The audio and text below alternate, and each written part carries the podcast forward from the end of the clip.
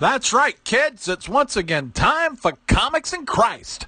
And in today's episode, we're taken over by the Wrestler Faith podcast as we look at the ordination of the NWA. Welcome to the Wrestler Faith video podcast. My name is the Reverend Michael Drew Davis.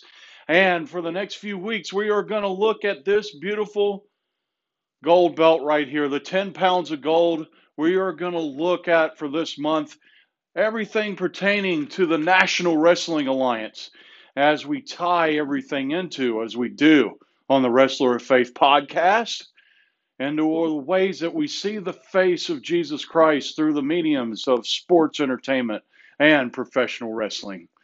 Today, I'm going to start out this series with a very personal narrative as we look through parallels in the structuring of the National Wrestling Alliance and and the denomination in which I serve, the United Methodist Church. Once upon a time, I had a true blessing to share with my daughter, and I used our podcast, the Wrestler Faith podcast, to share with her some very, very special good news that I was ordained as a full elder in the United Methodist Church. And I shared with her the structure that was put in place many, many years ago for the 10 pounds of gold, Sweet Charlotte, how the National Wrestling Alliance, once upon a time, ordained its World Heavyweight Champion. So, to get into this conversation, I need to share with you some structural parallels that exist between what was the pre Dave Marquez, uh, Billy Corgan, NWA, what was Jim Crockett Promotions, Stan Muskett, um, all the different varying presidents that existed within the NWA. Uh, we need to look at that structure and also take a minute to share with you the structural polity of the United Methodist Church. The NWA, within its young, early periods, was a promotion that was a support focus group for many different area territories. Uh, different territories that existed within the NWA was, believe it or not, the capital wrestling in the Northeast. And believe it or not, a member of the NWA board of directors was the man who owned the Capitol Wrestling Group, a man named Vincent McMahon Sr. Um, also existing within the NWA was the Crockett's, and you had uh, Jim Crockett Promotions that ran the mid Atlantic area, Virginia, North Carolina, South Carolina, Tennessee. Uh, you moved into um, the, Oklahoma area and Mid South Wrestling.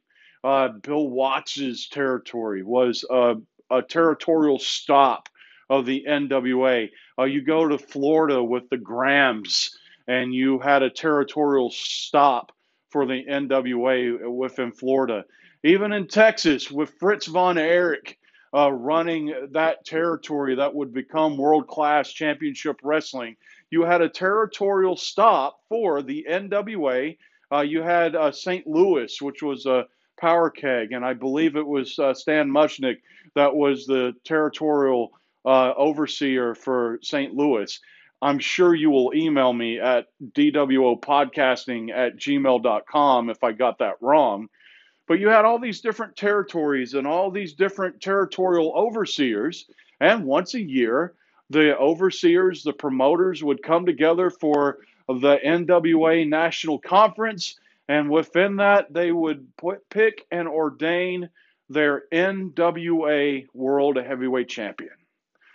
So now let's let's carry this over to the United Methodist Church and how almost wow almost 10 years ago i had this beautiful conversation with my oldest daughter uh, rick davis also a part of dwo podcasting and had an opportunity to share with her this pretty cool moment within my life that i became ordained. For me and you guys know how my brain works because you're watching this podcast for me, I had the opportunity to look at the parallels of the National Wrestling Alliance and what it and how that they picked their NWA World Champion based on the territorial system that exists within the United Methodist Church. Forgot to point out that the NWA also had a president. That's going to become very important in this conversation. And if you look at the history of the NWA, whoever the president, their guy from that territory ended up being the world champion. If you look at the Stan Muchnick years and the many years that Harley Race held the NWA title, Harley Race was a St. Louis guy. Uh, if you look at the time period that Kerry Von Erich won the NWA World Heavyweight title, Fritz Von Erich was the president of the NWA at that time.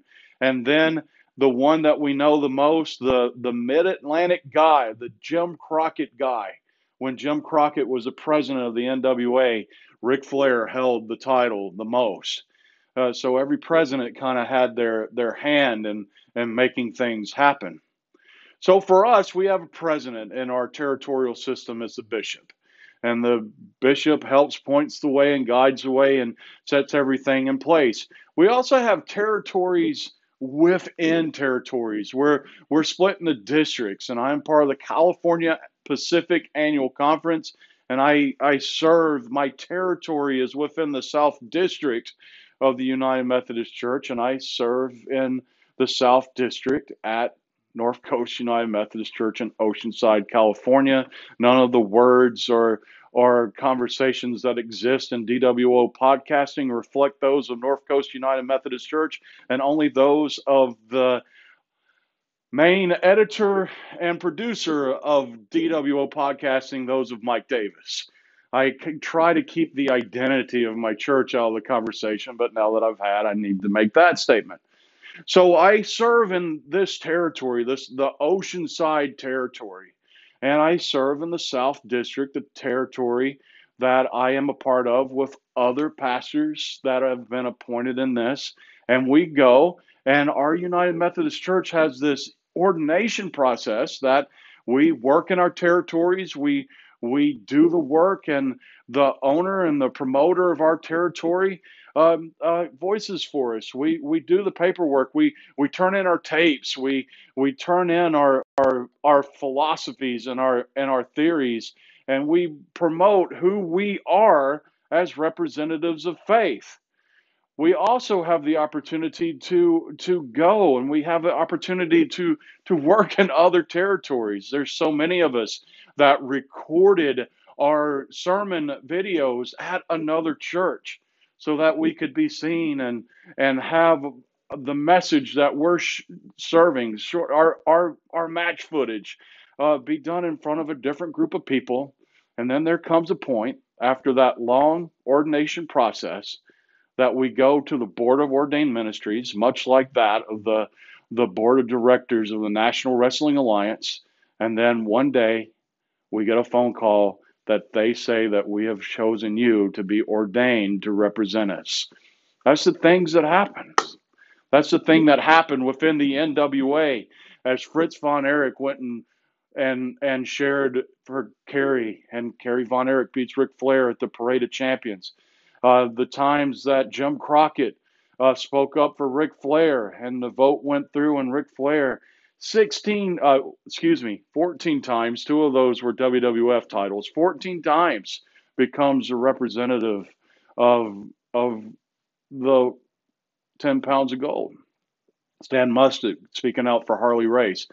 They all go through this journey and go through this conversations and go through this work to be ordained as the representative of the territory, the representative of the National Wrestling Alliance, and for me, going through my ordination process, going all the way up to my interviews with the board of directors, sharing with them how that I would represent my territory and how that I would represent my place in Christian leadership within the United Methodist Church, we get to this moment that for me was much like the time that Ric Flair got that first phone call that he was going to beat Dusty Rhodes and win his first heavyweight title. That time that Harley Race found out that he was going to beat Jack Brisco for the NWA title. That time, Kerry Von Erich got the phone call that he would pin Ric Flair at the Parade of Champions in Dallas, Texas. that phone call saying that we have chosen and you are now ordained to represent this journey. That's just a quick explanation, a quick sharing. We'll have some more imagery that will come with the 10 pounds of gold as we go through this journey and talk about what it means to to represent something outside of us and to be called and to be ordained into that purpose. My name is the Reverend Michael Drew Davis, and that was the Wrestler of Faith podcast for this week. God bless you all. Have a week. This has been a presentation of DWO Podcasting.